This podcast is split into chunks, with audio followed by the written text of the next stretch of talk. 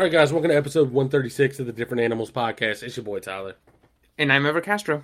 This week we talk about Fast X, jury duty, James Marsden being a guy that I vaguely recognize being in a thing that was popular at some point.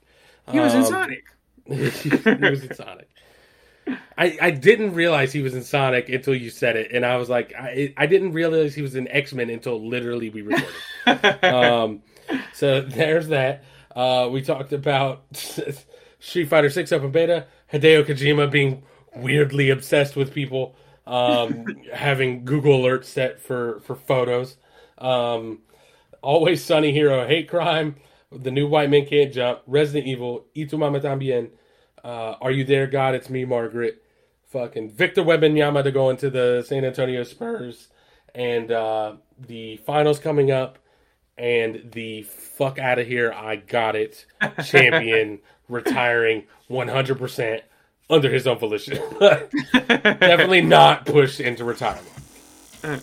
But first.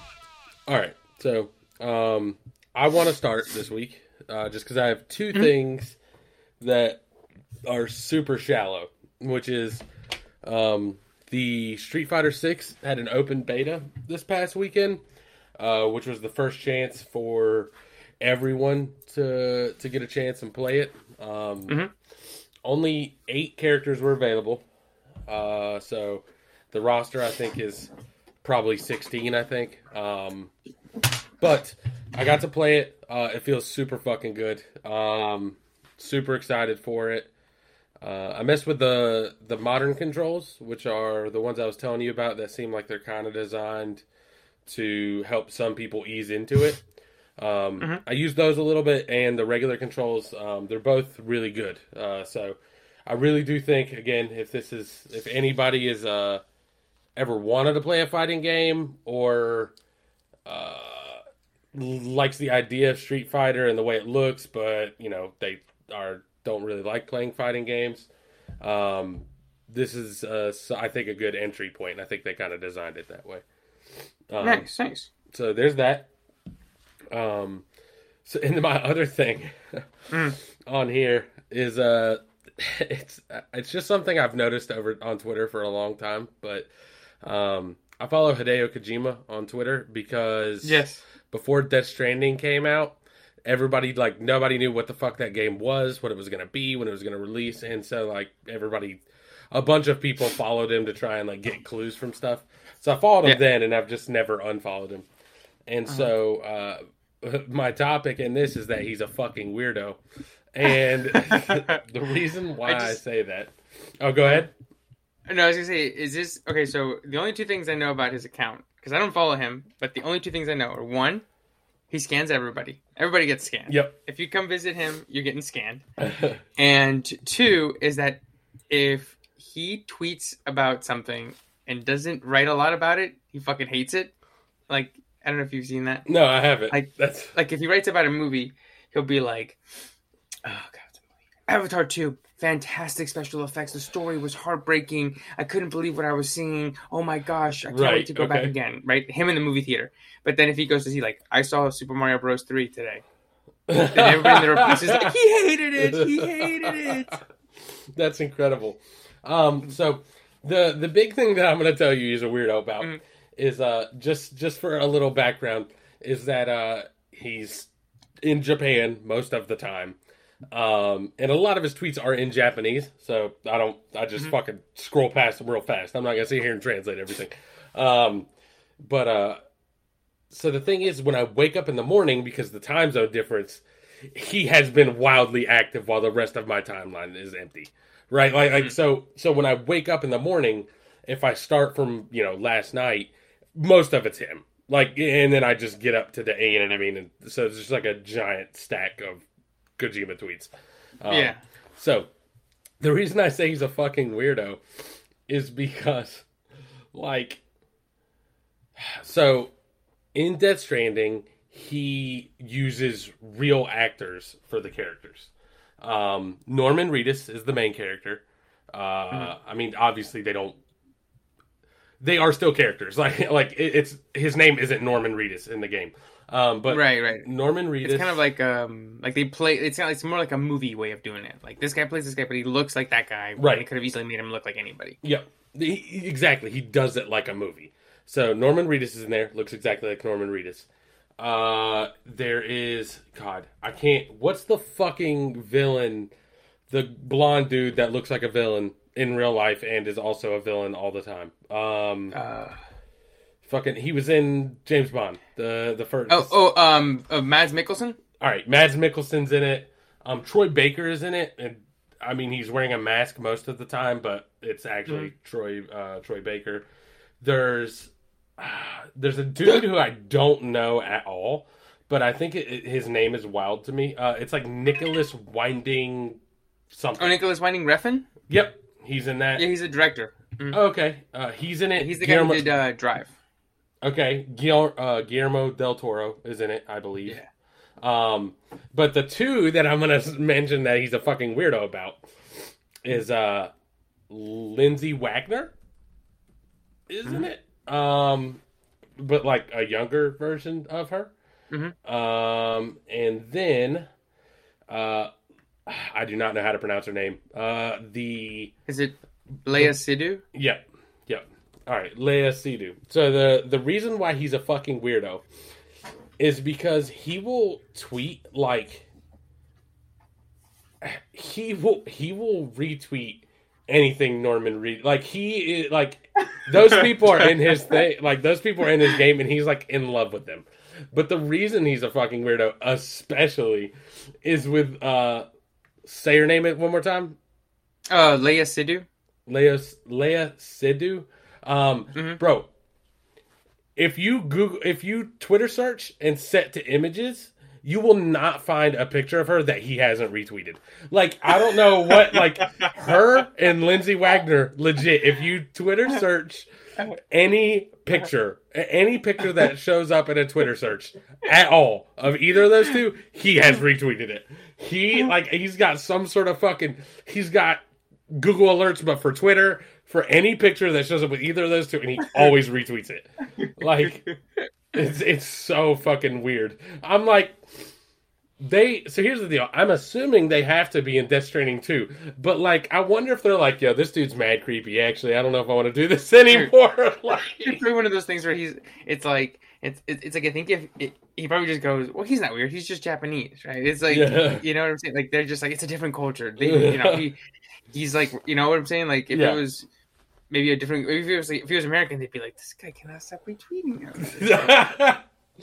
yeah, every time I see I'm like, bro, more pictures of this uh Seydoux. Like, okay, I guess this is what we're doing today. Like Yeah. And I He's like, well, tested it. Scans, I tested he's, it one he's day. weird. He scanned horses. He scans, you know, horse testicles, right? Or no, no, he scans. You're right. No, wait. He was no, he, He- mocaps, right? He's like he mocaps Yeah. horses. Yeah. So like, he's a weird guy. Like, of course he's gonna retweet pictures of women. But like, it. All right, I, when when I tell you I tested this, I woke up one morning and saw two pictures of her, and then I like I was like, let me check something, and I literally Twitter searched photos, fucking uh her, and like literally like the first ten that popped up, he had retweeted all of them, and I was like, this dude's fucking weird.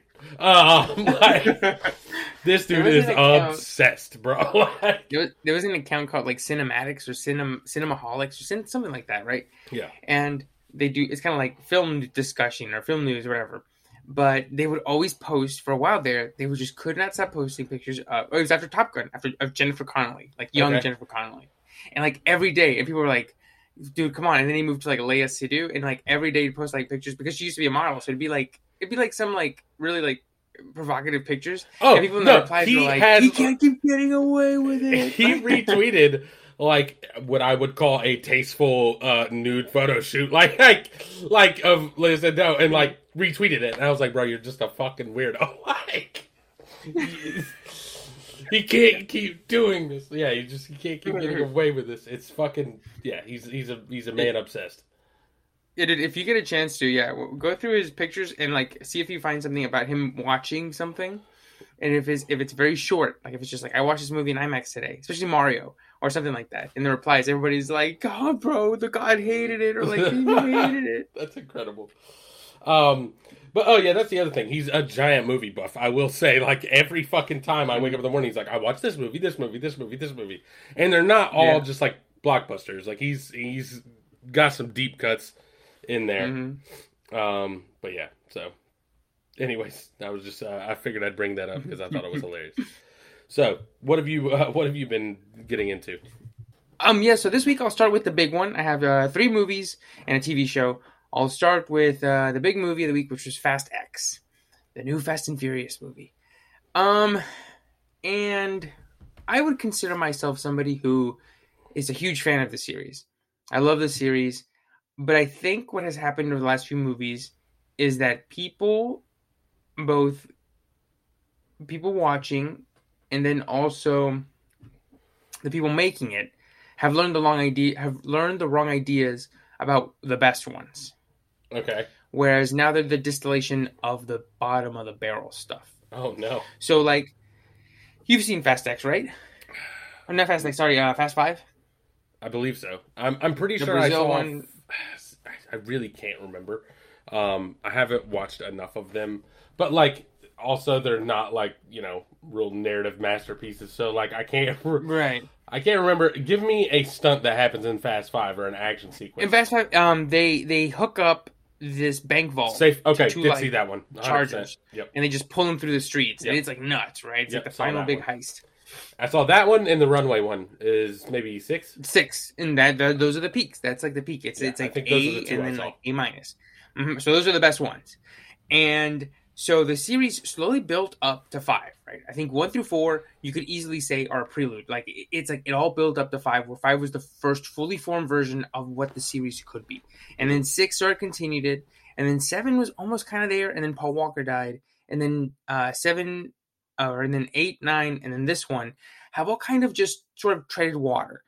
Um, five is so great because it, especially coming off, off of four, it's like a breath of fresh air, right? It's like the first time that I watched it, I was like, wow, like that wasn't just like a good, you know, just sort of like sort of B action movie like the first four. four. It was like this is actually like borderline, like you know, almost like how can I say it? Like John Wick. It's like John Wick one, right? John Wick one or two. We were like, this is something else, right? Right. And so then ever since then, ever since Paul Walker died, they've sort of been treading water where they're just it's just they're missing a certain energy that he brought.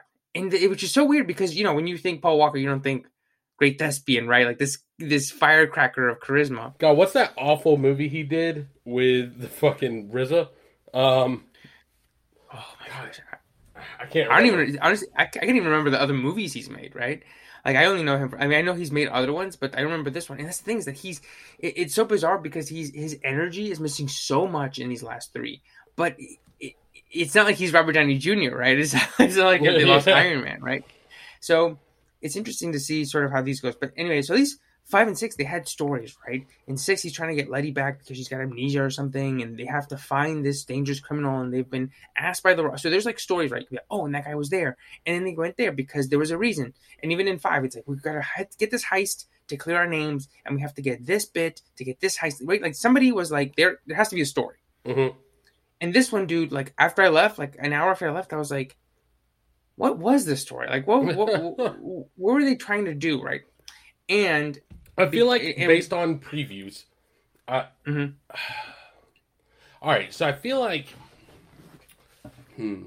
All right, so I don't I- I don't know enough about the first four to like really make a statement, but I have an idea, which is that the first four are racing slash heist movies.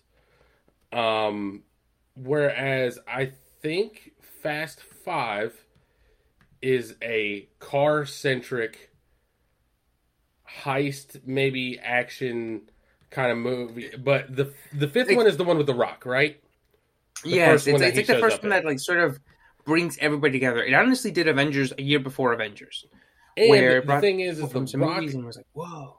the Rock is the I guess I don't know this for sure, but the Rock seems like the first like villain that is a singular thing and not just like I don't know, just some idea, I guess. Um like he's an active antagonist to them. Um yes, hmm and so I think since five, literally five was good. Like you said, six was pretty good. The last three I can remember have just been like they've just set up some villain. Like in it, like the whole thing is like get this villain, and I'm like that's not what these movies should be. Like there, it's like get Jason Statham, like he's a bad guy, we need to get him, and then it's like get John Cena, he's a bad guy, we need to get him. Like it seems like there's not any story other than like we're just giving you a bad guy to go after. like like you guys are the best of the best. We're coming to you to get rid of Jason Statham. It's like okay, Exactly. Yeah. Yeah. And eh, exactly. And so then what ends up happening is that when you go get the bad guy, it's like okay, but like what what is the story? What's the push? Right. right, So, but anyway, so unfortunately, I mean, the, and the thing is, so like, as I'm, I, you know, after, a- so these movies, so it's like, it's like you, you have this thing that used to be this fully formed thing, and now it's just the scraps, sort of running, running on fumes, sort of running on just like the, the, the bare, the bare essentials, right? Like big action scene, sort of like, oh, there's a MacGuffin that's sort of like a technical thing, like, oh, this this piece of tech could destroy the world, and then you have like some hand to hand combat stuff, and so for me, it's like as I'm watching it, I'm like, there's not much here, and I can't. I hope that the series ends in the next one because it's like it has to. Like it- it's like you can only do it so much. But Jason Momoa is a great villain. I think he's really great. Um, do you remember we talked about here about Fast Nine?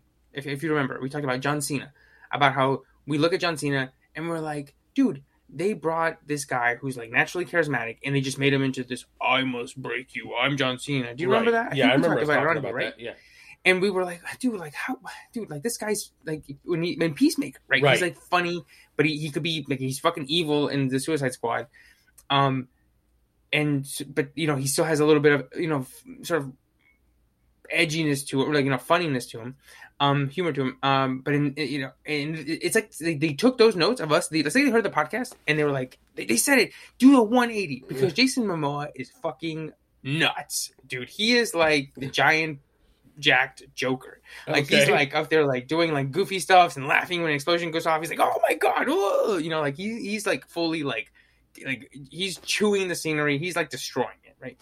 So it's fun to see him for that because it's like, well, at least it's not a boring guy being like, oh, I must break you down. I'm good. I'm a big tough guy. right. So that's fun. And and then also they pump so much money. Then some of the action scenes, dude, are so fucking huge that you're like, I'm not getting this anywhere else. Um, especially the one that's shown in the trailers a bunch, which I'm so glad I didn't watch because I watched some in a couple of TV commercials after, and I'm like, that's I was telling Steve, that that's the that's the that's the climax, that's the finale of the movie right there Okay. but it, it's like you're watching like dude nobody else is pulling this kind of off that kind of shit off right? And even if half of it is like sort of cgi looking half of it isn't. Like it's like like something happens and there's like six cars just being blown to fucking smithereens. And you're like they literally did that because they literally have universal's pouring money into them. So i'm like you know what? I appreciate the series because you know, yes, it's cool to see you know a car, movie do a car, a small car chase. It's cool, but when you, you know, it's just cool to see somebody put this much money into something like this, right? Because Right. it's like nobody else is going to get this kind of money to just be like, oh, we're going to explode a thousand cars on a desert highway, right? Right. So that's cool. So I think if you're a fan of the series, you're gonna like this one, like I am. I mean, I liked it fine, but you know, it does make me miss the old days where somebody could come in. Like the idea of me being like, dude, Fast Ten's gonna be completely different. There's a chance that we could get another Fast Five. That's dead, right? It's just you know, you know what you get it. It's like a, it's like a Big Mac. You gonna, you know what you're gonna get every time. And if you like Big Macs, then you know you're gonna get it, right? But as before, you know, you would get Fast Five like, wow, like that was a completely different change of pace. Mm-hmm. And then Fast Six, it's like, wow, dude, completely different action scenes with like characters you care about and like this new thing and this that thing. Um, but uh, yeah, I would say like uh, you said, you you know, you only watch two, uh, you can skip it. Um, I you know hope that the next one's the last one they said it was going to be. So you know, fingers crossed. But um, but uh, yeah, so that's Fast X. Um, Real and quick, then the next I thing, just, can I yeah. tell Hmm? you a random anecdote I heard um, Yeah. about Vin Diesel that made me laugh harder than Mhm. I've probably ever laughed? Um, I can't remember where I read it or where I heard it, but apparently had something to do with the uh, like had something to do with the F. Uh, they were either talking about it or it happened at the F1 race that took place in Miami. Um, they they were either talking about the instance because of that happening or it just had was related to that. But basically, the thing I read was that they were like they had an opportunity, like a bunch of people had an opportunity to like ride in a in a race vehicle with like one of like either an F1 driver or like a formula driver like going around a track and you could ride with them while they're doing that. And so I can't remember why they were talking about it. I think maybe somebody was super into cars, like some it was sport it was definitely a sports podcast. But like they were talking about it because I, maybe one athlete was into cars and was there and did it. But then the anecdote that they brought up was that Vin Diesel was there, and Vin Diesel is also super into cars and racing and whatever. And you would mm. think that that would be a thing that he would jump at the bit to do, and he didn't do it. And apparently, the reason that he gave for him not doing it is that like Dom Toretto never sits in the passenger seat. And I'm like, bro, you're a fucking psychopath. Like, like my man thinks he's real life Dom Toretto. I mean, it kind of happened. Did you see that picture of him showing up at the Lakers game courtside? And he was wearing like the the, the not it's not a tank top. What is it called? Like a like a it's like a t-shirt but with the sleeves cut off and it's like black and he's wearing the chain. Oh he's like, my walking around with sunglasses inside. oh my And it's God. like, you are not Dom Toretto. And, and it sucks because I think, I, you know, watching him in something like the, the um, Saving Private Ryan, or even hearing him do voice acting in in um, the Iron Giant, and I've seen I forget what else he's in that he's and even the first Fast and Furious. Dude, the, the Dominic Toretto in the first Fast and Furious is completely different from whatever this guy is now, right? Where there's a guy that he's a he's a good actor right. Like he's like he's like legitimate. Like dude, if you watch that first one, it's a 180 because this guy now is like, oh, I'm gonna fight for family and I'm not gonna give up. right? It's like Sylvester Stallone, like in the later Rocky movies, right? or not well, not really Rocky because he's always been vulnerable in those later Rambo movies, right? Right. Where he's like, oh, oh, oh, oh, I'm gonna kill, you know, and it's like, dude, like that's not because if you watch that first one, like he's screaming and he's like emotional and he, he gives that great monologue about you know the when he heard his dad die on the racetrack and he's like, I beat this guy with an inch of his life and you know I I, I couldn't even lift my arm because of what had happened. You know what I'm saying? Like it's like Right. good stuff. And then, but you know, he they let him take over the series, and they let him think that he was the. I mean, he was a reason that it became big, but it's not the reason. so that uh, And so that's what just- ha- that's all right. So Paul Walker, uh, however he is, like you said, he's not like a great thespian. That's what it is. Is that Paul Walker was just as much the face as Vin Diesel. So Vin Mm-hmm. Diesel couldn't act the way he acts now. Like, right. like he couldn't be as ridiculous as he is now because, like, at the end of the day, like, yeah, people are kind of here for you and this other guy, though. Right. Like- It's a 50 50 thing. Right. So now it's just him. Like he's pulling all the strings, and that's fucking. Right. Exactly. Yes. Yes. And it's like you know nobody's here to see you, Otis, but maybe a little bit. so like, um, yeah. It just and then he's the. I mean, Justin Lin. He directed four, five, and six, and he's the reason. He the he's the director. He is like I would say thirty three percent of the reason that it got huge. And he came back to do F nine, which is not very good. And then he was going to do this one, and he had he like just because he couldn't take Vin anymore. So it sucks because he's a great director, and, and he, him being a t- he was like he, he came back after excuse me after eight, and he was like I'm gonna do nine and then the two part finale, and I was like, dude, and it's one of those things where like you hear that and you go, yes, there's a chance this series can be saved, like we're gonna do something big, and then now it's just like. Okay, cool. Like I'll watch it because I'm a fan, but like there's no more excitement or there's no sort of hope that there's gonna be some sort of big excitement Right. in the next one. Yeah, Vin Diesel's out of control, bro. Somebody's got to stop him. oh my god, Vin, you're an actor. You're a good actor too. Like you know. Um, but anyway, so yeah, that's Fast X. And then the next one is a TV show I watched called Jury Duty. Have you heard of this at all? So Or- I haven't until, like, all right, I saw you put jury duty on here, Mhm. and in my head, I was like, oh, did he get called to do jury duty? And then, Mm-hmm. Like, so the whole time before this episode, I was like, oh, this man went, like, had to go do jury duty or something. And then, like, a day or two, a day ago, or maybe two days ago, like, on, is it on Hulu or, like, Apple TV, maybe?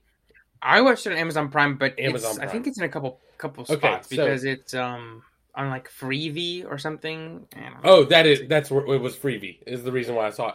Now that you say that, but like an ad popped up on my smart TV, like on the home screen, and I saw like a show named Jury Duty, and I was like, "This that shit that Ever's talking about." And I remember thinking that I recognized one dude, but I couldn't know his name. But like he is, I feel like he's maybe an X Man. Is that is that correct? Oh yes, James Marsden. Mm-hmm. Okay, I had no idea what his name is, but like, uh, Cyclops, right? Yeah. mhm. Okay, okay. Um, so yeah, I did see an ad for it, so I know exactly what you're talking about now. But and him being that level of famous is exactly what this show uses. So basically, what the show is is is this guy who gets called into jury duty, and he's a he's a person. He's like a real guy. He's like a real dude. But every single other thing about the jury duty situation is fake. So it's a fake case, and every juror is an actor. The lawyers are actors. The the, the judge is an actor, and James Marsden plays himself as an actor being called in. okay, I was just about to say I'm looking at the cast, and like I recognize Kirk Fox, and I don't remember what I recognize him from. Um, and it's like he plays Pat McCurdy, and then it says James Marsden, James Marsden, and I'm like, what? like, Mm-hmm, mm-hmm. And yeah, so he like plays himself, but so, so that's the conceit of the show is that they're trying to like see like what you know. He, it's this guy is like, hey, can you be? He, he's the what is he called? The foreman. He's like the leader of the jurors. He's like the guy that's put in charge of the jurors.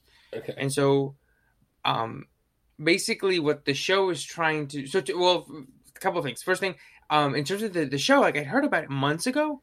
And Somebody said it, talked about it in a podcast I listened to. They're like, "There's this thing," and I was like, "Oh, that sounds cool, whatever." Um, I hadn't heard anything about it, and then like right before two week, one or two weeks before I started the show, like I had like three or four friends like come up and be like, "Oh, did you watch Jury Duty?" Like not not connected at all. I was like, "What the fuck?" And so apparently it's been kind of spreading via like word of mouth. And they were like, it's so funny. It's so like, it's so, I was dying laughing. I was like, all right, well, let me check it out.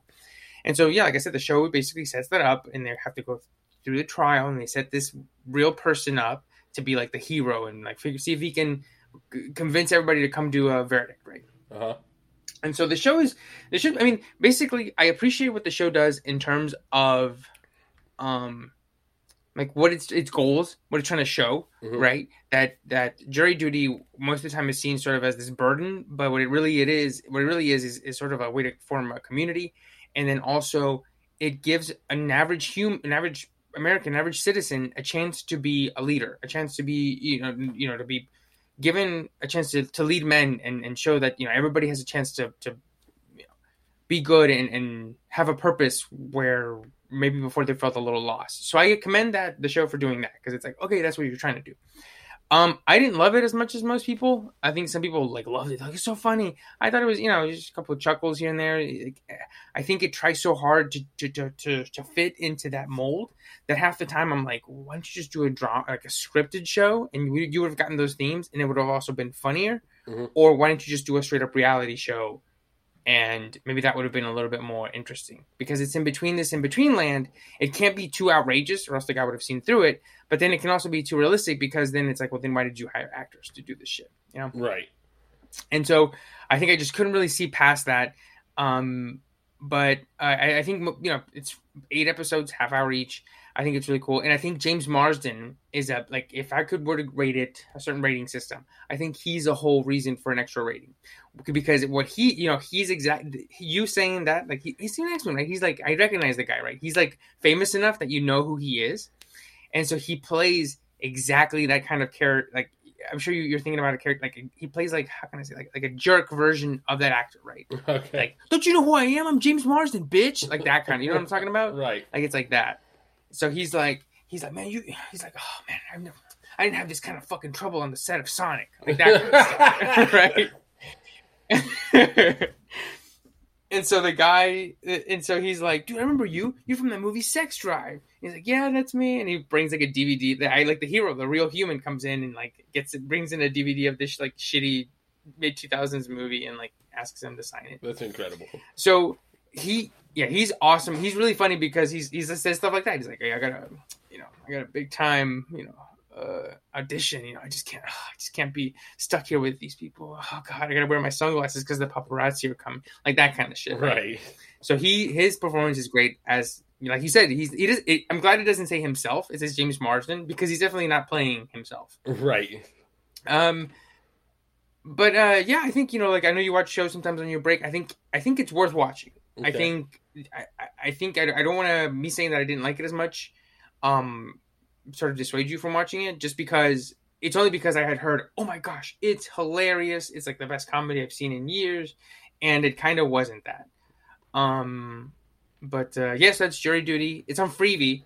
I watched it through Amazon Prime, but I'm sure I could have watched it through Freevee or so. I, I, I don't know. I just kind of Right. yeah, that's how I watched it. All right. Um. But um, yeah. What so what what, yeah, what else have you been watching? All right. So, um, I watched. I've watched more Always Sunny. I think I'm on like season thirteen. Uh, so I'm I'm catching up quick. Um, but season twelve, I'm pretty sure. I saw an episode, and one of my friends was like, "It's it might be my favorite episode," and I was like, "Okay." Mhm. And it's it's hero or hate crime. Do you remember this episode? I don't. Mm-mm. Okay. So hero or hate happens in it? crime. Um.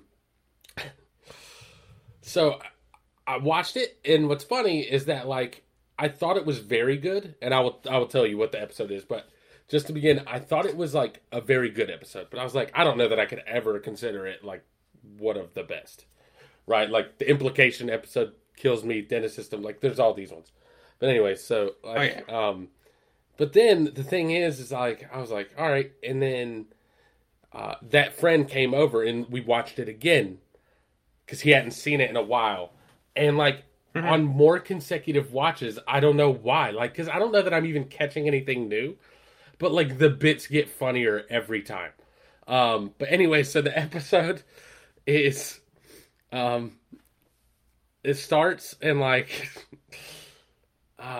Frank is standing at. They're all outside, right? But it's just Frank, and he's just standing around like whistling, just looking at the sky. Then it like cuts to Charlie and Mac rounding a corner, and like Mm. one of the things that kills me is that like Charlie goes like, "Ooh, dog shit," and then steps in it. And Mac's like, Why did you just step in that dog shit on purpose? And he was like, Ah, I didn't. It was an accident. And he's like, You're the one that pointed it out to me. Um, and so he steps in the dog shit. Then Dee and then it cuts to Dee and Dennis are like talking, and she drops her stuff, and a lottery's ticket goes out. Max sees the lottery ticket, goes to pick it up. There's a fucking piano being hoisted on a crane, like Acme style. And uh, Frank sees it and he yells out to Mac. uh, the he goes, "Hey, look out!" And the, the derogatory term for a homosexual man that starts with an F, and like everyone turns to look at Mac, and then Oh. Charlie jumps, kicks Mac in the chest to get him out of the way with his dog shit shoe.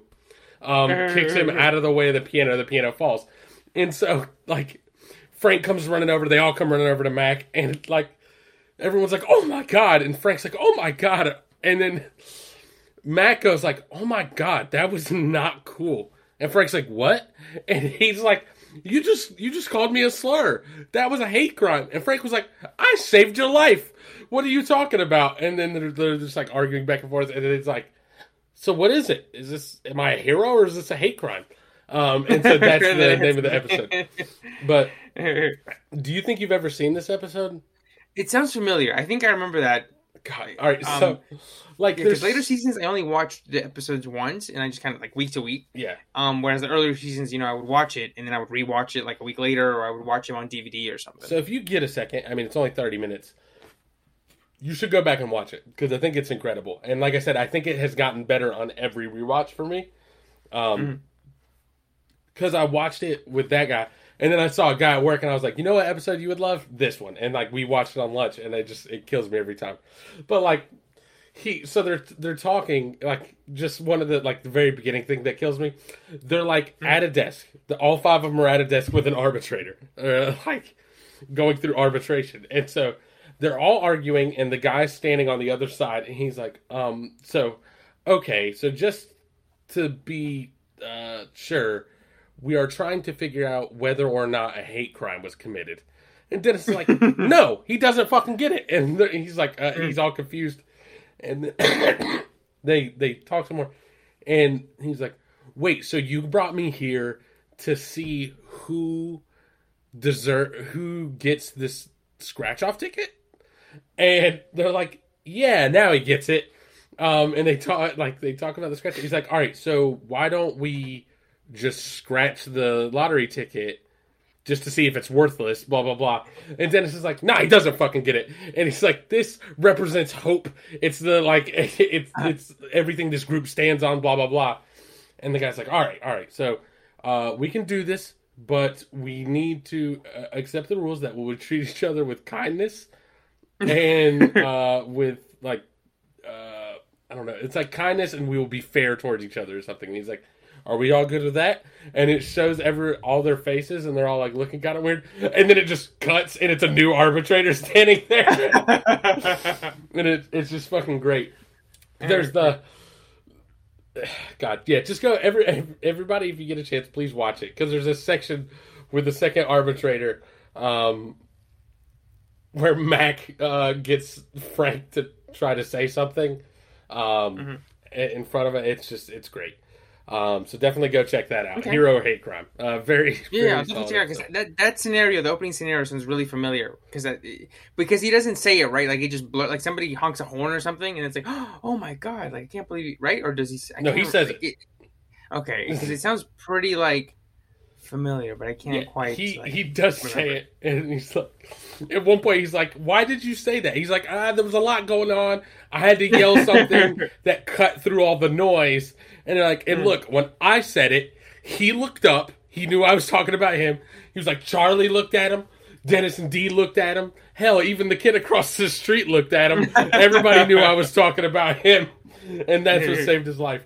And like, he's like, uh, actually. I was gonna do a sweet backflip to safety. Dennis is like, "You've never done a flip in your fucking life. Do you hear this guy? Like, it's, just- it's so great." That's funny. Oh, oh, speaking of, of, of great TV, of, of, like really funny episodes. Um, have we talked here about the show Dave? Have you have you watched it? I have watched seasons one and two. I think. Okay, I know you won't want to, but I think you should watch episode. I'm gonna say three of season three or two of season three. It's the one. Fuck, what is it called, dude? It is the funniest half hour of TV show I've seen in a long time, and it has, dude, one bit that happens in it, dude. I I had to pause it. I could not breathe because of what was happening. I rewound it like three times. Um, I have to Google like what the season is because I'm watching. uh, That's what I'm watching right now. That's why I'm not talking about it Mhm. because I'm still like halfway done with it. Um, but it's episode. It's episode two, season three, episode two. Okay. And so the conceit of that one is, um, he's like filming a music video, like in his house, in his uh, like his house growing up, and so it's kind of like where he's rapping about growing up, and half like you know you see little bits of the music video. He'll be like, "Oh, "Growing up, I didn't get in a wreck," and you see like the actors acting it, and he'll be like, "Cut, cut! Can we get another kid in here?" Because you know like that, Right. and then you see like him trying to put the episode together, and it's like this fucking chaos of him acting and putting the show together or the the music video together. And dude, like, oh, I just can't do it justice, and I don't want to say what it is because it, like, when it happens, dude, I literally, I almost pissed myself. It was so goddamn funny. I told Sydney, I was like, Sid, it is the funniest thing I've seen in at least years. Like I couldn't breathe, and I sent it to a friend because he, he, was also watching it. He's like, dude, I had to. I, I, he's like, I could not stop laughing. It was so goddamn funny. Um, but sorry, yeah, it, it, just reminded me of that because it's like one of those where I was like, you know, I like Dave. I think the show's very funny. Um, I don't think it's like one of the best comedies ever where I'm like laughing consistent, like, oh my god, hilarious. Um, but that episode, dude, just put me on the fucking floor like no other. It's probably it's easily my favorite episode of the series. And I was telling Sydney, she's like, I didn't even finish season two. I'm like, you don't need to. It, it's like its own self-contained thing because it's just Lil Dicky making a music video. Like that's all it is. Okay. Like there's no, I mean, there's no sort of. I did watch season two, so really I only need to watch one more episode before I get to that one. Um, mm-hmm. so that may be what I do next. Uh, I'll, yeah, yeah. I think, and it's so funny. I mean, the episode one is great. I think you and I talked about how season two makes him a huge fucking dick. I mean, on purpose, but it just kind of hard to watch sometimes. This one's he's much more. I mean, clearly like much more just restrained. A, just a, is season two the season that has all the Benny Blanco stuff in it, or was that yes, yes? Oh yeah, yeah, mm-hmm. yeah. Okay. Yeah. All right. So yeah, I will. Uh, I'll, I'll definitely check it out. Yeah, dude. Yeah, and text me after you watch that episode. I, okay. I, I cannot recommend it enough. Oh and if you get a chance to watch Hero Hate Crime, also text me. Yes. We'll, we'll, okay. Yeah, we'll, I'll watch that. About, yeah. those and, next episode. Mm-hmm, mm-hmm, yeah. Okay. But um, yeah. Have you anything else you've been watching? Um, yeah. So, man, I don't. I think I've talked about it on here before because I think we talked about sports movies once. One of my favorite sports movies of all time, probably in my top three, is White Men mm-hmm. Can't Jump. Um, yes. Yes. We. Yeah. So I, I love so much about that movie. Um, but they did a remake um, with Jack Harlow and mm-hmm. uh, some. I actually don't recognize the other guy. I do not recognize the other actor. Also, uh, that's what I was about to say. I was like, actually, I don't know who that other guy is. Um, mm-hmm. But the the pull is clearly supposed to be Jack Harlow. Um, yeah. And I thought, based on the trailer, um, that it was going to be terrible. Uh, it looked very sure like like an IP like people recognize this just remake it put like some like a right modern... like like Jack Harlow can't be a good actor right you know what I mean like we right, just right. we just put a a popular guy in it that people will know um and and we'll just remake it um so the thing is is I then saw another trailer recently, and while I still was like, this could be bad, there were at least some lines that I thought were funny and kind of touched on a lot of the same like essence of the first one, which is, mm-hmm. I mean, not. There's a lot of racial undertones in a movie called White Men Can't Jump. Surprise, surprise, about basketball. Mm-hmm. Um, mm-hmm. And there's like, there's one joke that's in the trailer, and so Woody Harrelson's character in the original, his whole thing is he's like, he's great at talking shit to people, and like one of the big, oh, and also, he's great at talking shit.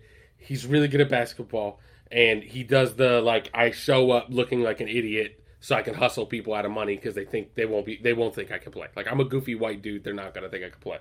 So that's the that's like his main character, and mm-hmm. the like part of it is that like he talks shit because it throws people off their game because then they're too focused on trying to get back at the person talking shit.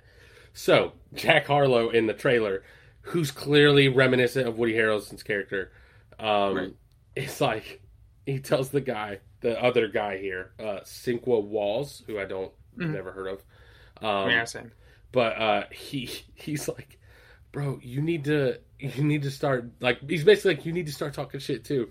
He's like you have so much material that I can't even touch, which is clearly him saying like you're black, you can say the things that I can't say, and the other guy's like, what material? And like Jack Harlow's like. Uh, you know what? Never mind. And he's like, "Nah, tell us what material." like, he just walks away. And so, like, I saw that, and I was like, "That's kind of incredible." Um, it's kind of like what uh, it's, it's a little bit like what happens in Dave, honestly, like where he's like he like he's navigating the rap space, and he's like, well, I certainly can't say a couple things, you know, like you know, I know my space, but you know, yeah. So, what I will say about the movie is it's not horrible. Um, I don't think it is You know what? Let's just go ahead and see. I'm gonna feel bad. Ugh, Rotten Tomatoes twenty eight percent. Um, Mhm. it's all right. So I don't know for sure. I would say this movie is one of those movies that's like a five out of ten, but it's consistently a five out of ten, so it's gonna get all rottens. You know what I mean? As opposed Oh to yeah, the movie okay. that's, That's what I like was gonna say. I was like, yeah, when you said 28, I was like, well, you know, come on, like maybe it's like literally like somebody went, yeah, if they would have changed one thing, maybe I would have liked it, but like, eh, you know what I'm saying? Like, right right, there, actually, right? IMDb four point six out of ten, Metacritic forty percent. So I feel like that's what it is, right? It's like just the most like average whatever movie. Um, I don't think there's anything straight up terrible about it. Um, but like, I don't think anybody's gonna walk away and be like, "Wow, that was incredible." But like, here's a couple things I will say about it. There's definitely some funny bits that are reminiscent of the original. Um, what's funny is there's like kind of a climax. Also, I think the first one has a much more serious streak to it as well. Like it does have a story to tell, whereas this doesn't really. Like it's kind of just a vehicle for some jokes. Um, which again is probably why it's so low on Rotten Tomatoes. Like it, it can't be great because it's really not trying to tell much other than to have some jokes. Um, but what's funny is like one of the like kind of big turning points in the original movie is a scene where Woody Harrelson is trying to convince Wesley Snipes that he can dunk, and it turns into this whole like character moment about Woody Harrelson kind of being his own worst enemy. Um, so and that's why it's called White Men Can't Jump. Uh, Mhm. That there's nothing like that in this movie. So like you even took the reason the title is there and just like got rid of that. Like you're like, no, we're not doing the white men can't jump part of white men can't jump. Um, we're just gonna take that out. But the thing that the couple things that were surprising to me, um, Lance Reddick is in it. Had no idea, um, and he has like a little moment that's like really good. Um, he's not a giant character in it. He's he's Sinqua Walls' dad, um, and he's got like a little moment to it that's really good. Um, Teyana Ta- Taylor plays Sinqua Walls' girlfriend. She's very small part. I was like, she kind of did pretty good with what she had. Like, and Mhm. Uh, there was that other movie she was in recently where she's like one of the leads. the mom. Oh, sorry, the what? She's one of the leads. Like, she's like Oh, yeah. the main character, I think, maybe. Yeah, yeah, a, a thousand and one. I don't know if I talked about it on here, but it was. I mean, she was great in it. Right, Um, and that's that's like another thing. So I heard that she was great in it, and I saw this, and I was like, "There's really not much here." But like after seeing this, it doesn't surprise me that she can actually act. You know what I mean? Like, Yeah. it didn't. It, it kind of came out of nowhere, but I could see it. Um, let's see. Vince Staples plays one of the friends, and he's hilarious. Like he kills me every time he says anything in this movie. He's a super small side part, but he's he's great in it. Um, so yeah, like I would say, it's not like completely with it. It's not gutter trash, but like there's not a whole lot to it. I would definitely, if you've never seen it or the original, definitely watch the original. Um, if you love the original, you'll like some bits about this one. Um, Okay. But that's kind of where I'm at with it. Okay. Well, that's good to know. Yeah, yeah. I mean, somebody was like, "What movie? Oh, Air." They were like, "Air is a perfect seven out of ten movie. It's like seven out of ten the whole seven out of ten the whole way through." He's like, "But the truth is, we need more seven out of ten movies, right? Like, there's no reason for us not to have these like sort of just like a healthy movie environment should have pretty average movies, pretty good ones, and then like great ones, right? They shouldn't just be either shit or great." Right. Also, it's an hour forty minutes, which is not like super short, but it's pretty. Yeah, yeah, that's. Oh yeah. So so yeah, that's uh that's Nice. the the 2023 remake of White Men Can't Jump. Nice, nice. Um so uh I guess I'll go ahead and talk about my last thing, which is just uh, also pretty short. I talked about Resident Evil on here how I was starting to play that and it was kind of Yeah. like a long puzzle thing, right? Like the zombies weren't really an issue. It's a lot of running around to figure out the puzzles. Figuring out the stuff and then you go back and then if you were to like like you said like you lost like a bunch of progress but then you made it back in like 15 minutes Right, because a lot of it is figuring it out. And so once you've Right. figured it out and you like die, it's like, okay, well I can just do the things I figured out very quickly. So uh I basically I had I had a friend watch me play it uh some and because he had played it forever ago. And so you start out with a knife. And I told the guy like the guy was like, What are you I, he saw all the dead zombies on the ground. He was like, "Bro, you're not supposed to kill all these because you need to save the ammo." And I was like, "I I didn't use ammo." He's like, "What are you talking about?" I was like, "The mm-hmm. knife." He was like, "I've I've never seen anybody kill a zombie with the knife." And so basically, what I learned was that like if you pull out the knife, he like gets mm-hmm. in a stance. You can slash like right when they get into range, and when you put away the knife, he takes a step back in his stance from where he originally started. And so what I figured out was that as these zombies were real like uh, like you know just fucking meandering about was I could slash them and then when he takes a step back they would miss their little lunge. So like I would just run around with like with like one zombie at a time following me. I'd take like three steps back, turn around, cut him. Three steps back, turn around, cut him. And he was like, I've, yeah, he was like, I've never seen that. Like it, it that's the most absurd thing I've ever seen. I was like, yeah, bro, these zombies are a fucking joke. So then mm. he's watching me play, right? Like I share playing on the PlayStation. He's mm-hmm. watching me play. There's this whole set of puzzles that I would say are the first phase. I don't know how long first phase is. I don't know if first phase is 10%, if it's 20%, if it's mm-hmm. 50. I don't know. But like I didn't realize all so very early on you can find this key. When you pick up the key, two shields, two statues with shields on them start to come together. They're clearly going to fucking mush you. So you put the key back. Um, and so obviously you're like trying to figure out how the fuck I need to get this key. But you can't figure it out, so you leave it alone for a while. So you do all these things that eventually lead you to through all these twists and turns, you realize like one of the things you grab is a fake key. It is a key that looks exactly like the other one minus the tip of it. And so you're like you get that and you're like, "Oh, I'm going to pick up the other key, put this one down, and I'll have the real key." And so you do that. Now, what I did not realize was that this was a game changer. Like, this seems like such an innocuous thing um, that it- it- you're just like, whatever. Bro, I pick up this key. Uh, one thing that I noticed, but like nothing had come of it, so it had slipped my mind. But very early on, I noticed and thought it was weird that every zombie I killed, when I would come back, like I would leave that room, go f- 15 rooms away, come back to that room, the dead zombie would be in the same spot. And I was like, that's weird. Like why like why would a game, especially this is 2003 when this remake came out, Yeah. why would a 2003 game use the resources to know where these zombies were at? Right? Like that's that's Right, a right. weird decision. Bro, so but I've now been deal like I've been dealing with so many other things. I've been playing this game for a while. It's never come up completely across like out of my mind. I walk into a room and the zombie gets back up, and I'm like, oh, I was like, oh, this is what we're doing. So look, I pull out the knife, I get in my Uh-huh. stance. The zombie's still getting up. I get in the stance. He sprints. I turn. I like drop the knife. I fucking. I'm like, nah, bro. They're running now. Because like I can't. Like I would just stab it. There's no chance that step back's gonna get it because he's running at me Right. bro, I sprint out of the room. I like stop. I'm like, holy shit. I was like, is that just one zombie? I go to a different room, same thing happens. I'm like, nah, dog. Like this is not. They figured me out. Yeah, like this. My shit is not gonna work anymore. I'm like stressed the fuck out. The game. So the game doesn't. The game pauses when you are in a menu or looking at the map. Mm-hmm. The thing is, when you're looking at the map or in your menu, you cannot see the game at all. I guess is what I would say. Like you can't see your character, the zombies, nothing.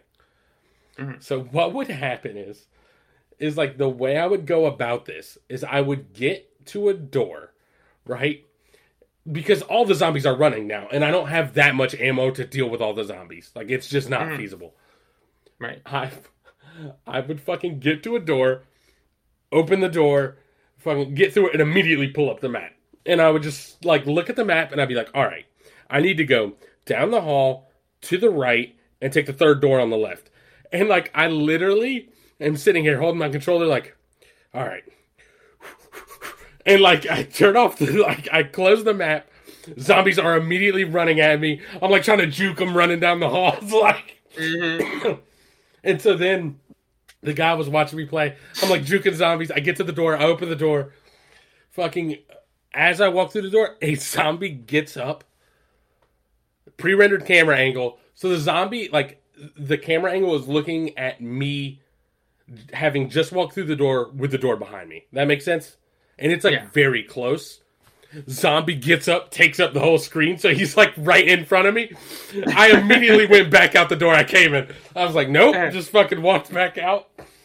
So yeah, the game, the game, the whole game changed. Like it's a whole different game now. I'm like, I'm like, oh no, this is this is a horror game. This is a fucking survival, stressful fucking game now. Like I, I, I was playing with training wheels and did not know, and now, now I'm like scared to play this game. I'm like, I don't know if I can do it. Like I don't know if I can make it through this game. I might not be able to complete it. Um, I mean, that's pretty cool because it's like, like you know, you you sort of had put in your mind like, oh, this game is this, right? Like Right. it is this, and then it fits this, and like that's it, right? Where now it's like, oh shit, it's like a whole different ball game, right? Yeah, it's a whole different game. It's a whole different thing to deal with now. And like now I'm like, oh, I get it. Like I get why this game assuming this happens the same way in the original. Remember I told you I was like I know this game is considered like transformative for the genre like it is a Mhm. this happening. I'm like, "Oh, if this shit would have happened to me in I don't know when the fucking first one came out, like not the remake, but the actual first one. Uh, Yeah. Release date 1996. Bro, if this would have happened in 1996, I'd have been shitting my pants, bro. I, I there's no chance. There's there's no chance I would have ever done anything with this fucking game, bro. Like that, and so I get it now. I get it. Like I, I get why people were like, "Holy shit!" about this game. So, um, that's where I'm at with it. Just wanted to give that note. They're they're fucking running now. They they changed from Walking Dead zombies to 28 Days Later zombies, and I'm just not here for it. Now it's like, oh god damn it! Like, right, like you're saying, it's like, I thought I had figured this game out, and here they go, Right? Yeah. put my shit up. And then back then, you know, you couldn't just be like, I'm gonna look it up on YouTube, or I'm gonna look it up on this, or I'm gonna look it up Oh, on Reddit. right. Right now, it's like, hopefully somebody somewhere, like you know, hopefully I, I hear from a guy from a guy who knows a guy who figured it out. Yeah, also the puzzles are still there. So I'm like trying to do these puzzles with zombies sprinting at me and like trying to navigate a mansion. That's I was just like this shit's outrageous now. It got so much harder so fast. And like uh, so here's the thing, you run at the same speed as the zombies. So like you can juke them and then like just run and they won't I think they might be slightly faster. But like most of the time you can get where you're going as long as you're not stopping. So mm-hmm. that was my that was 100% my strategy. It was like I'll just plan where I'm going, immediately try mm-hmm. and skip through all of them, you know, to avoid them. So the fucked up part is there's a room with some steps. It's like a little stairway goes down mm-hmm. like halfway, landing and then down after a turn, right? I go to sprint away from these zombies. Fucking I- it did not occur to me your character has a you know like in some games like you have a separate animation when you're going downstairs versus like just walking. You know what i mean? Like they to account for the stairs. So mm-hmm. your guy has a different animation when he's going down the stairs but it's slower. And so like i go to sprint past him and go to turn down the stairs and i'm like doing the little like quick steps down the stairs but it's still slower the zombies do not have a slower animation for going down the stairs, bro. They just start fucking mauling me on the staircase. And I'm like, no, like I'm trying to save ammo. I have to pull out the shotgun and waste a bunch of ammo, kill them. I'm like, this was awful, bro. And like now I'm like, oh, I gotta avoid stairs. Like if I know there's stairs, I have a different problem now. It's just fucking terrible. I can't. This game mm-hmm. has immediately gotten too difficult for me. So that's fun.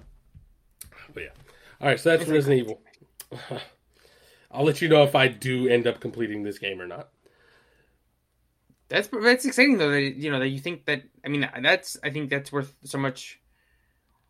It's like when you go, oh wow, okay, this is a different game, like or like a nice twist, right? Right. It's not really a twist. It's just like, oh, okay, all right, no, no, holy shit, no, this is this is something else. Yeah, like it turns into a whole different game despite everything being the same. Like it's not like all of a sudden you have eight guns, unlimited ammo, and you know what I mean. Like it, it is Right.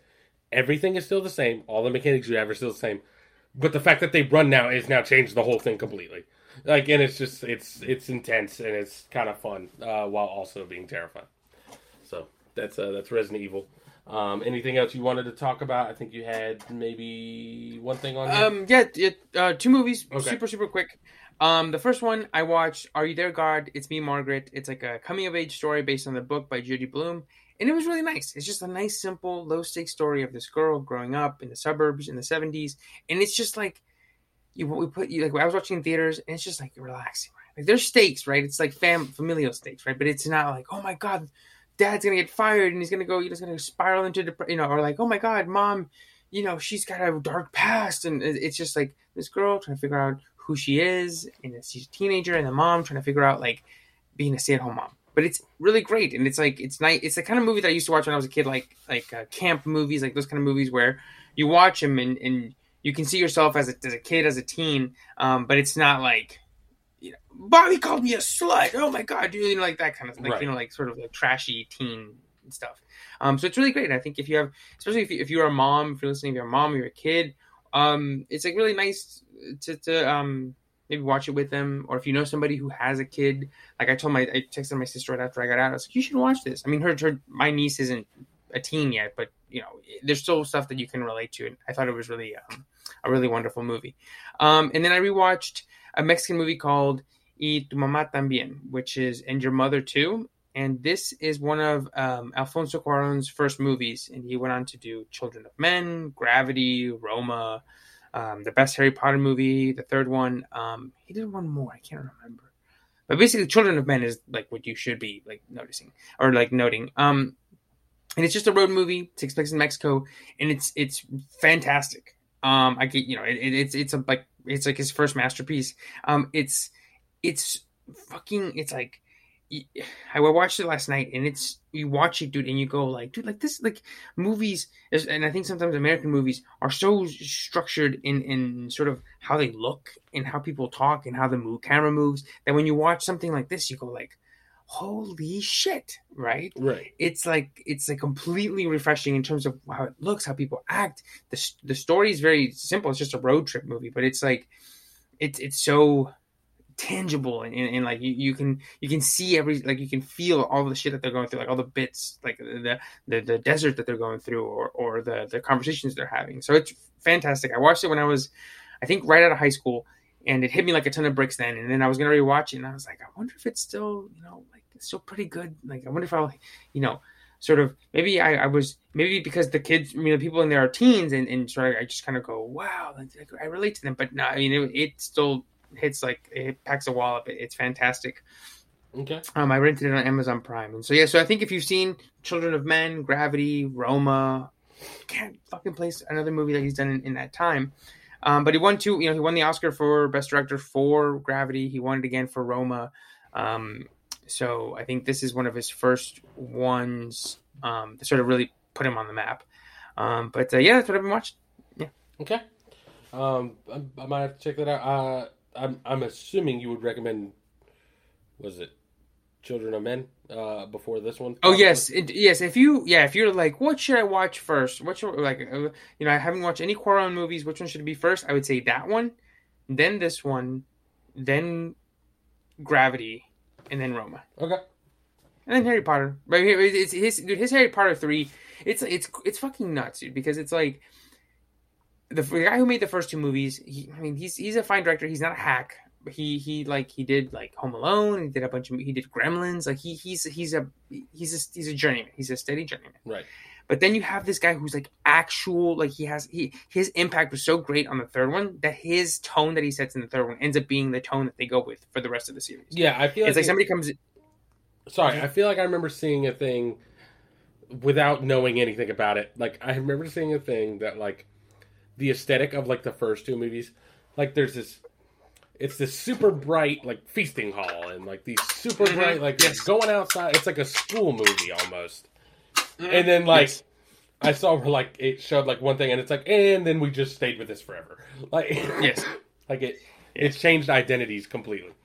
completely and just the way the camera moves and just the people we it's it's it's nuts how natural and intuitive filmmaking is to people who are i guess just geniuses like you know like i think it, i don't know if you got a chance to watch the clip i sent you of spielberg Yep. of where he moved Indiana the camera Jones. right yeah and indiana jones and that's not even that's the fucking shittiest indiana jones dude. right, Like, that's, what I saw. I was like, oh, is this the old one? And then like I saw the date, and I was like, oh, this is like the new shitty one. This is the new shitty one, and he's like fucking killing them, right? He puts the camera on the shadow, whips it around, comes back, right? And that's the kind of stuff he talks about. I mean, he, he there's a tweet where he's like, he says he's like, don't do this if you're starting. This is just because I've been doing movies for forever. But he says he's like, yeah, come in, and I just kind of look around the set, and then it just comes to me. I go, I put the camera here, I block here, we rehearse real quick, and then we just do it, boom, boom, bam, right? Like shit that That's like fucking you- wild. you, you, you can't do that. You shouldn't do that. You need to storyboard every single thing if you're up and coming, even if you're not, because on the day of, you got like a thousand people yelling at you. But he's just like, no, yeah, I mean, it just comes to me. You know, I just put the camera behind his shoulder, zoom in on a, sh- a shadow, get the bad guy, whip it around, like it just bang, bang, boom. And so And that's what's, what's, and so what's funny, real quick, is that you showed me that scene, or you sent me that scene, and it's accompanied by like a little diagram. And so Mhm. I was watching the diagram, like watching both, right?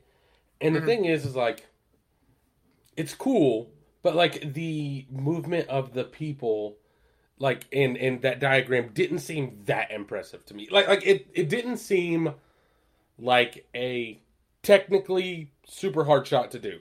I could be wrong, but like based on like it didn't seem like like I said, like literally the material as like coming up with the shot is probably hard, but like the actual act of like how they move the camera and pan didn't seem that crazy to me. Um Mhm. and so I was like, okay, that's pretty cool. And then I watched Yeah. it again and I paid more attention to just the the actual like scene.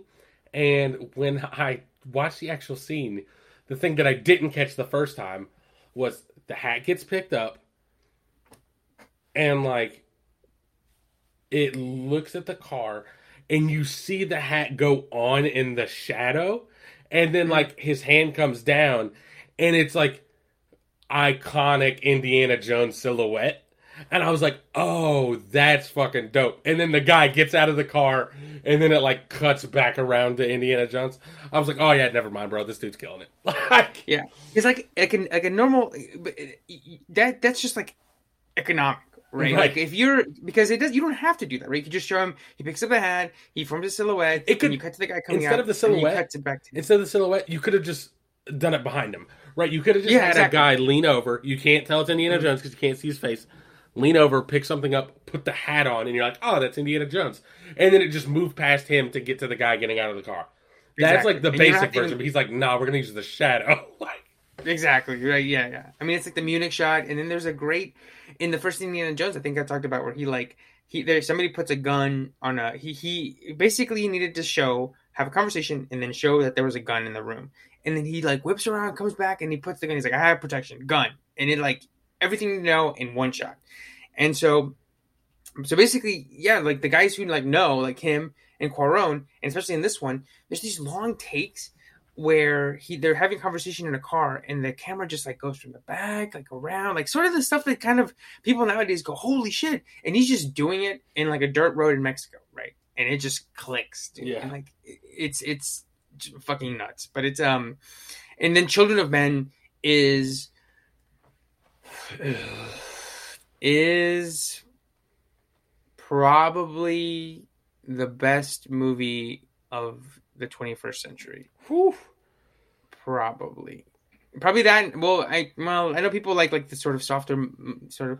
You know, they could say like, oh, actually, it's you know, Moonlight or this one or that one. But for me, that one's the one that I think like and and that yeah. Isn't this It- movie wildly depressing? It um, Maybe not depressing, it but can like be. wildly, uh, like not optimistic. Mm, depends on how you wanna. Okay, I it'll be up to you. okay. Yes. So I, I think, but yeah, I think I, I cannot recommend it enough. Children of Men, five out of five. I watched it once when I was a teen, and um, yeah, it just stuck with me. And I watched it in college, and then I watched it again with Sydney a couple years back. And every time I'm like, no, still fucking perfect, still a perfect fucking movie. My God. Uh, it's Clive Owen, right? Mhm. Whatever Yeah. happened to him? that um he was in something recently, but yeah, he he like just and he's so fucking good in Children of Men. All right, so um, in an Um, alternate universe, you know what I imagine Clive Owen for some reason. I don't know why. I I imagine Clive Owen as John Wick. Like I feel like he has that same energy and like- Yes, like, I don't mhm. know what it is about him, but I'm like I could see him being John Wick in the movie not being terrible. Yeah, he was in a movie called Shoot 'Em Up. Oh, That's kind of that was yep, that was like John Wick before John Wick, but not good, not like right, great. right, a little over the top and like campy. A little over the top, yeah. Back when, basically, like kind of like how you know we, we talk about how horror movies used to be shitty, Yeah. and then now they're not. I feel like that's how it is with like these assassin movies, where they used to be just kind of shitty shit movies, and now they're like actually like great exercises for action filmmaking. Right. So, um, oh, dude, there is this insane shot I saw on Twitter. Well, there was a tweet that was like, you know, it's crazy how nowadays, or back in the 80s and 90s, even the shittiest movies had like shots or lighting that would you go, what the fuck? And somebody tweeted a Jean Claude Van Damme movie called, I forget what it's called. It's like some, it's like the finale takes place in a hockey rink. And there is this insane shot that starts like down puck level and it sort of rises up, comes up, it becomes a crane shot, and then it becomes like a fucking like sky cam shot, and it like zooms out from the top of the dome, and then Jean Claude and the other guy are fighting on top of the dome, and I was like, wait. Is this movie supposed to be good? And all the replies were like, "No, it's a fucking terrible movie. Like it's not good." And so I'm like, "So how does this have this like magic, like obviously not aided by CGI shot?" Um, but um, anyway, I don't know what I was talking about. I mentioned that, but anyway, yeah. Um, Children of Men, amazing. Uh, Y tu mamá también, amazing. Uh, Roma, I really liked. It's a little slow, a little more, more of a drama. I think Gravity's great. Um, it's a good, yeah. All right. Um. So yeah, there's that. Uh. The the last bit of news we want to talk about is uh the NBA, right? Mhm. So the Mhm. draft happened, and I uh, did not watch the draft or keep up with it at all as it happened. I woke up the next morning, and I saw a tweet, and I was like, "There's no fucking way, bro," and it was like at least it was something about Gregg Popovich, and I was like, Mhm. "Stop it, bro!" Like they're the Spurs were not good lately, but like they weren't like atrociously bad, right? It's not like they were tanking or they were even like Mhm. like they they're definitely not a contender, but like they're also not awful, right? They're like a middle of the road team. You could see them maybe sneaking in at like an eight, if not. They they would sneak right. in late in the East, is what I would say. Sort in the like- West right now, they're not, but Yeah, like the um, like the Bulls, right? Right. Like sort of like mid tier, right there, like middling, like sort of semi middling kind of thing. Right. And so they won the sweepstakes for Victor Wembanyama and like I immediately text my dad in the morning and I was like, "Oh, so you're telling me Gregg Popovich has another generational center to build a team around? Like, all right, I guess like I guess we're just going to get two or three Spurs championships like I just I know it's different now, but like in my head I'm like I What's the one like you give Gregg Popovich a foreign generational big man, and I'm like, what? What do you think he's gonna do? Like, he's gonna find a way. Um, it's just fucking nuts, dude. Right? Because it, and I feel. Did you see that tweet about the Hornets? I did not. And it was like every time that they've picked second, who's been picked first? I, It was like every time that they've picked number two, the picks at number one have been, I think, were Shaq, Anthony Davis, oh um, Dwight Howard, and then now they have the second pick again. oh my god. I, I saw a thing uh, that like, um, Those poor, poor I saw a thing. I, they were talking about it, and I don't know the logistics of it, but the, the thing they explained was that every team uh, before the lottery knows what numbers they have. Um, I don't. I don't know exactly the logistics of it, but they know what set of numbers they have. And based on some things that had happened um, over the course of it, even though like the the Wizards were like I think the eighth highest. They were like eighth place for the high, like best chance of getting the number one seed. Mhm. that like the way the balls had happened or what numbers were available. I don't know how the numbers get taken out or whatever. Um, at some point they had the most balls as a chance to get the number one pick, and so like the, it was it was like it was Domonique Foxworth who's from DC, and like Mhm. he was like they were like so hopeful, and then it was like eighth, and they were like, "Oh fuck me!" Like, Jesus. and they were like, the the Wizards have been so like middling. Like they don't even have John Wall anymore. They've got Bradley Beal on a giant deal, and so they're like, "Oh my god, if we had Bradley Beal and Vic, like," and they're like, "Oh," and then immediately they're like, "Oh fuck, bro, it's it's not gonna happen." sucks. Just immediately went Is from it- like, "Hold on, we might ha- like we have the best chance," to like, "Sorry, eighth place." Like, Did you? Yeah, and it's just like, and then you just continue to be at that spot for forever. Right. Just always seven, always eight. yeah, they were like, know. "All right, well, I guess uh, we'll just be excited about another year of Bradley Beal, I guess." Um, I was watching this clip of the, you know, they count down. They're like, you know, the fourth pick, this this guy, which means that your in your odds increase with every you know every pick, right? And it was a San Antonio bar, and it was literally every single human in that bar was doing the Vince McMahon face reaction meme. Like right. they go, you know, fifth, it's uh, I forget, like the the Hawks, oh, oh, and then two, oh, the Hornet, or no, they, and they go, and then the number one pick, you know, because they go one, I think they go two, it's you know the Spurs, they fucking erupted champagne and just lost their fucking minds. Um, I'm like, God damn you, like I want that for the Hornets. I mean, because people always ask, like, oh, who's your team? And I'm like, well, I mean, you would think it'd be the Hornets, but there's no re- like I've never had any sort of inkling or push to, to, to be a Hornets fan because I'm like there there's been no indication that they're building toward anything that there's going to be even a chance of a building of a building you know Right.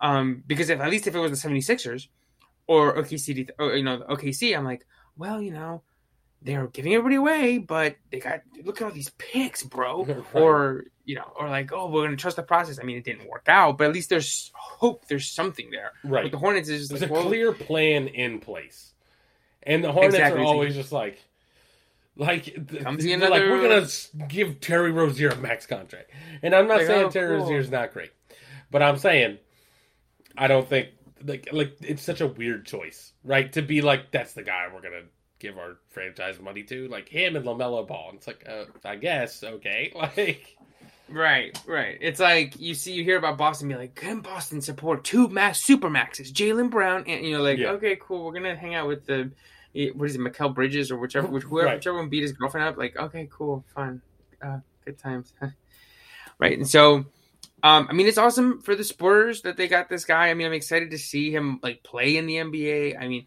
you know, you see all those clips of him on Twitter of him like missing his three and him, you know, getting the putback dunk or you know shaking his defender at like seven foot five. Somebody said that he's pulling like a Durant, where he's saying he's seven four, but he's actually seven five. Jesus. And I'm just like, dude, what is it even? What, what do you mean? His, his wingspan, I read seven nine. That- like, how does that? Like, what? But I am excited because it's like I hope.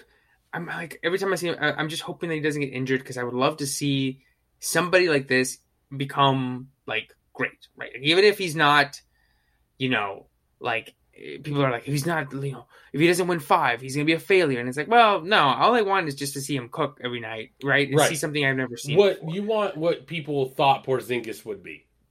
Yes, hmm yes, exactly. Right, yes, hmm like a guy who's gonna jump through the roof and just dunk it on you from like almost the free throw line. Yeah, even and be able to like also like pull up and shake people off the dribble is kind of like Exactly. what we were hoping and didn't get. like a Giannis, like the second coming of a Giannis type, right? He just has to put on the muscle. Um, but yeah, I'm excited to see him play. Um, and I mean, they're saying, I mean, you know, people are saying, you know, even the, the number two guy, Scoot Henderson, they're saying he would have gone number one in almost any other year. so Yeah, I mean, they were uh, like- hopefully, yeah, uh, Charlotte's not going to pick him just because like just because they're uh, prone to making Yeah, they're decisions. fucking Brandon Miller. Like Jesus Christ. There was a there was a tweet. They were like, you know, Scoot Henderson. He still thinks he can go number one. You know, he's like, "Ah, it's it's still out there. I can still put tape out there. And somebody was like, dude, Wemby can go on like uh, a gun for gun Instagram live with Ja right now, and he would still go number one. Like, don't don't even think that you're, Yeah, gonna someone leapfrog the man. someone told there's a there's an interview where someone told Wembanyama about that like that he uh he thought he could still go number one. And Vic was like, yeah, I mean, if I was never born, he definitely would go number one. Like I was like, I was like, that's fucking. I love that take. Like, um, but yeah, man. So it, I'm just, and also like a lot of people were like, "There's no way he's gonna stay in San Antonio." Like it's just a small market. He's, I, I don't know anything. I don't know about him, but I've seen other things. Where like he's like he wants to be in the limelight. It's not like Giannis where he's like super like humble, you know what I mean, like get it out the mud kind of thing. They're like, nah, Victor's like a flashy guy. Like he wants to he wants to be in the limelight all the time. And so like so he's probably not gonna stay in San Antonio. But then another thing I read though was that apparently he's from France. Apparently the Spurs are huge in France because of Tony Parker and Boris mm. Diaw. Like they've mm. had like big names come from the European market. So like overseas, they're huge. And so I'm like, oh, mm. never mind. Maybe he'll stay in San Antonio, where it's like you know, that's like the Yankees over there. You know what I mean? So it's like, exactly. He's like, I'm gonna cook here. I'm gonna play for the team that everybody back home loves. right. Like, so yeah, maybe he'll it. stay. Yeah. Also, like. If, if Charlotte would have got the number one pick, I'm not saying he would have been terrible, but can you come up with a better scenario for him? Exactly. Yes. Oh my gosh. Yeah. Yeah. I don't even know who the coach is for the for the um, Hornets. right. Right. Like Instead, he lands with like a generational coach, like one of the top one of- five coaches of all time, easy. Exactly. Yes. Yeah. Into like a very sound, great franchise that has clearly shown a pedigree for championships and building around legends. It's like, Right. Okay. Cool. Yeah. Um.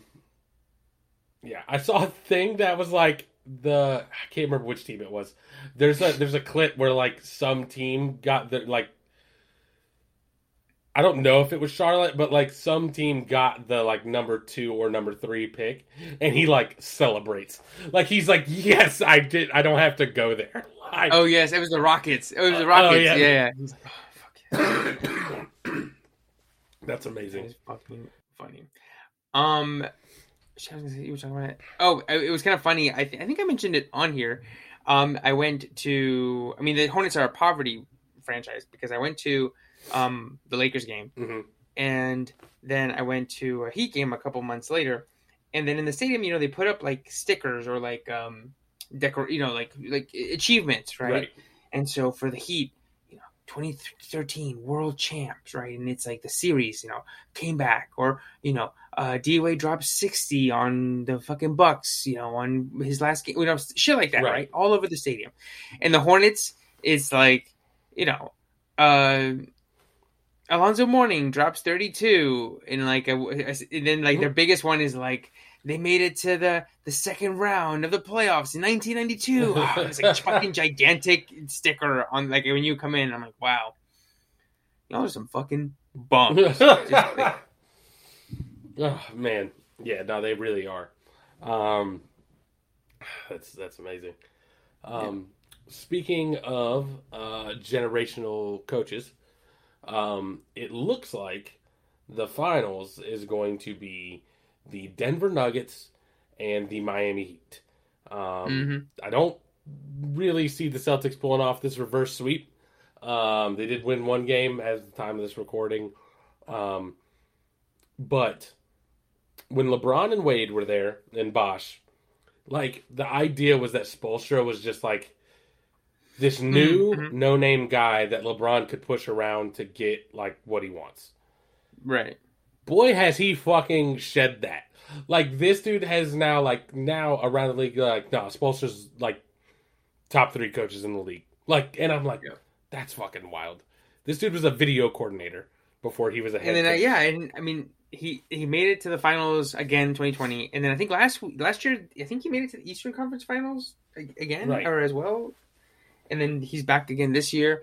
And like the team is I mean it's Jimmy Butler, but it's mostly like, you know, undrafted dudes. Um Kyle Lowry, like the ghost of Kyle Lowry. They don't even have their six man of the year in uh, Herro. He's still out with a broken hand. yeah. It's just like um Caleb Martin And and Duncan Robinson.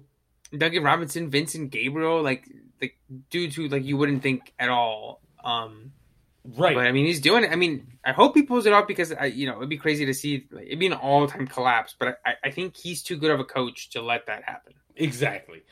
They they were showing a thing where like it was like fucking Joe Mazzulla, the coach of the Celtics. It was like the the the Heat went on like this giant run where it wasn't like it wasn't like a 16-0 run, but it was just like the Celtics were getting outplayed for like a whole like 9 or 10 minutes, like aggressively outplayed and he did not call timeout.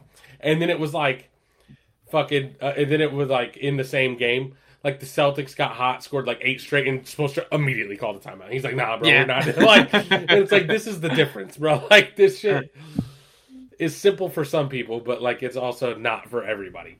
And Right. so Spoelstra clearly gets it. Um, Mhm. So yeah, I just I would have never thought it in a million years based on how it started. Um, Yeah, but yeah, Heat Nuggets Jokic is just fucking incredible. He's just out of control. I'm excited to see him and Jimmy, and then both of them just kind of go off. And you know, I mean, you know, it would be the Heat if the Heat win, it'd be their one, two, three, their fourth title. But I, I think the- it's like one of those where it's like, well, it's not really a dynasty because other than the coach, I don't think anybody's still there. I mean, Haslem, maybe Haslem's, but he's you know he's just kind of like a cheerleader. But it'd be cool to see you know Jimmy get a title, and, right. Um, Kevin Love get a second one, and Kyle Lowry get a second one, and then you got one more guy in there. Oh, a Bam Adebayo get another one, Right. and then on the other side, it'd be cool to see Jamal Murray and Jokic, and sort of be like two-time MVP, you know, uh, NBA champ. Um, Aaron Gordon, I think, is you know pretty solid. Yeah. Um, so it'd be cool to see like on the other side those guys win. I saw a, a hot take where they were like, if Jokic wins this title and is finals MVP, he will have already had a better career than Kevin Durant. And I was like, damn. like, damn, that's crazy, but he's right. Two MVPs, a finals MVP, and a championship.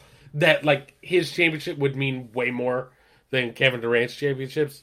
Um, like, damn, I guess you're right. like, Yeah, I mean it's it's close. You could you could on any given day I would say either way on those. Right. I'd be like, well, yeah, but KD, you know, the shooting and then the, just the the scoring efficiency. But then Jokic is also really efficient. Oh, there was somebody was saying they were like, you know, Jokic is crazy. Jokic is doing what Wilt Chamberlain was playing was paying the record keeper to say that he did back in the '60s. That's amazing. Uh, Yeah, it's it, the numbers are outrageous. He's just he, it's just nuts, Yeah. dude. I think he had a triple double or close to triple double in the third quarter. Like just ridiculous. Yeah. So yeah, that's the uh the the NBA. Um Wembanyama's gonna go to the Spurs. Give it like two or three years. Uh they'll be they'll be competing for a title. Um but you know, hopefully the thing is is if it's Denver and Heat I'm like 100% okay with either of those teams winning the title. Like I Yeah, it's like uh, Yep. like you said, either like Jimmy gets one and all these guys get their second one, like on this hard scrabble team, or Jokic is incredible and like the Nuggets are incredible and they they win. You know what I mean? So either Yeah, way, maybe it's like the start of the new dynasty out in the West, right? Like, Right. because Murray's young, Jokic is in his prime. It's like the first of maybe many. So yeah. So, um, we'll we'll definitely see. I'm excited. Uh, it'll be a good Yeah. finals, assuming that is what happens. If the Celtics end up there, the Celtics. If the Celtics pull this off, the, the Celtics are just gonna get fucking annihilated. like, yeah, dude. And that yeah, if that happens, I'm Nuggets all the way. Yeah, for sure. Um, so that's that. Uh, lastly, oh, and also lastly, uh, Melo retired. Yes. Um, the end of an era. Also, like he, it was like Melo retired. I was like, you want already retired? Like this is like a uh, this is the this is an in- involuntary retirement, uh, basically. it was um Sydney's dad is a big he he well he's um he went to Syracuse and he's a huge 'Cuse fan so he loves Melo he's like Melo's like one of the best because of what he did in 03 um and he you know posted like a Facebook post about it. he's like you know one of the best competitors this and that and I wanted to send him this compilation of Melo with the rebounds Yeah, the fuck out of here. Sydney. I was like, Fuck out I was like, should I show this to your dad? And she's like, no. But it's, I was dying, just cackling, laughing, and being like, fuck out of here, I got it. And what kills me is one of the replies said, she said also of she said no. There's no way he wouldn't love that. he's a competitor. Um, um, but it was so funny. What killed me is one of the replies said, "What makes this amazing is that literally half the time there's nobody near him. Like everybody clears out for Melo, and he goes fuck out of here, and there's nobody within like five feet. right. It's like it's. uh I'm trying to think. the The best example I can come up with is that like in baseball, they basically tell you no matter what when there's a fly ball, it doesn't matter if it's super obvious and you're the only person getting. Mm. it, You're supposed to call that you're getting it. Like that's Yeah. what he does. Like he's like, I want everybody to know that I'm getting this rebound. So like, I'm not gonna look around to make sure nobody else can get it. I'm just gonna yell "fuck out of here" and I'm gonna Fuck out grab of it. here! Um, fuck out of here! It's mine. fuck out of here! I got it. Um, but yeah, no, it's, it's. I saw people posting. They're like, "This man put up a 62 0 0 and 0 fucking stat line, like 62 points, zero assists, zero rebounds, zero steals, zero blocks." My man was like, "Nah, bro, I'm just out here to get buckets. This is like the ultimate pickup game stat line." It's like one of the last few true great guys who like before the the what is it the shot chart the little hexagon thing. Yeah. he's like he's like he cooked before those. I mean, he cooked after, but still, he like you know he was like he was like one of the last few guys like Tracy McGrady and you know even Kobe a little bit like the guys who were just like no what is it what is it he's like oh he's got that dog in him right Yeah, no that that boy nice right it's like the analytics don't line up it's the guy on the bus and like he the guy facing the mountain is like the analytics aren't great and then the guy facing the sunshine is like you know yeah. I know what you're talking about. But yeah, so like, man, him in New York was like the most frustrating and like cool thing to watch because it. I felt so confident that we would never win a championship with him there. Like the way he Mhm. plays is just not conducive to winning a championship. Mhm. Like I said, 62 points, zero rebounds, zero assists. Like does nothing except stop the ball and like ISO. Like the moment he touches the ball, you're like, this play's over. It's just, you know what I mean? Like yeah the shit that every other team uh, does when the shot clock gets to eight, he's doing at the shot clock at 23 if he gets the ball. Like he's he's that's what he's doing. Um, Mhm. so you're like never. It's like, I, like in the playoffs, teams are going to key in on it too much. It's not going to be worth it. Um, like not for nothing, the only reason Kobe won that last two championships is because of Pau Gasol being like so good that like teams had to respect him and couldn't just key in on Kobe. Um, yeah. So, but like it was the most. It, it was the only up until now. Like it was the only time we were good as like a Knicks fan. Like it- it's the only time we were ever good. So it was like fuck it, bro. You know what? I'm here for it. Um, Yeah. and like while he played like shit, he or like not sorry, he didn't play like shit. While his style of play was not great, um, like he was giving 100% the whole time he was out there. So it's like fuck it, bro. You know what I mean? I'm here for it.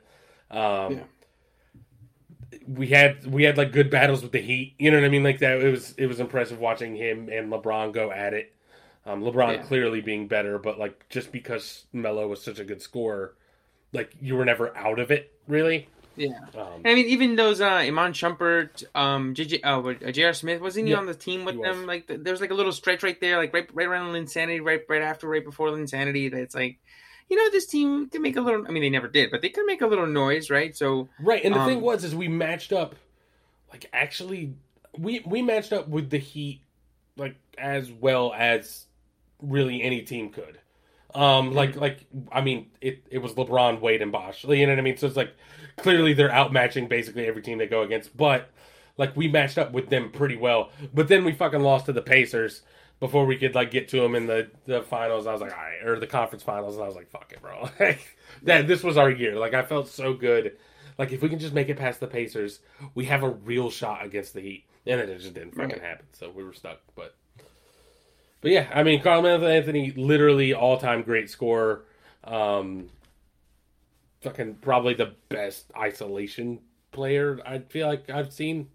Um, oh yeah, but yeah, uh, three to the dome. He had like coolest three point celebration. One of them. I don't know why it worked, but it did. And then uh, fuck out of here. I got it. All star. Um, but hey, but not not that game. He had zero rebounds, bro. He didn't say it not once that game, bro. Um, but yeah. So, uh, re- fucking Syracuse, great, did great. Carmelo Anthony. Totally only retiring on his terms. I don't know, yeah, on his own, totally his own volition, one hundred percent. Oh God. But all right, uh, that's the episode for this week. Um, if you want to catch me, you can catch me at T Moneybags on Instagram and Twitter. And I'm at Evercastro92 on Instagram. You can catch the podcast at Diff Animals Pod on Instagram and Twitter. You can email us, differentanimalspodcast at gmail.com. Um, as usual, stay safe, stay entertained, and we'll catch you guys in two weeks. Later. Peace.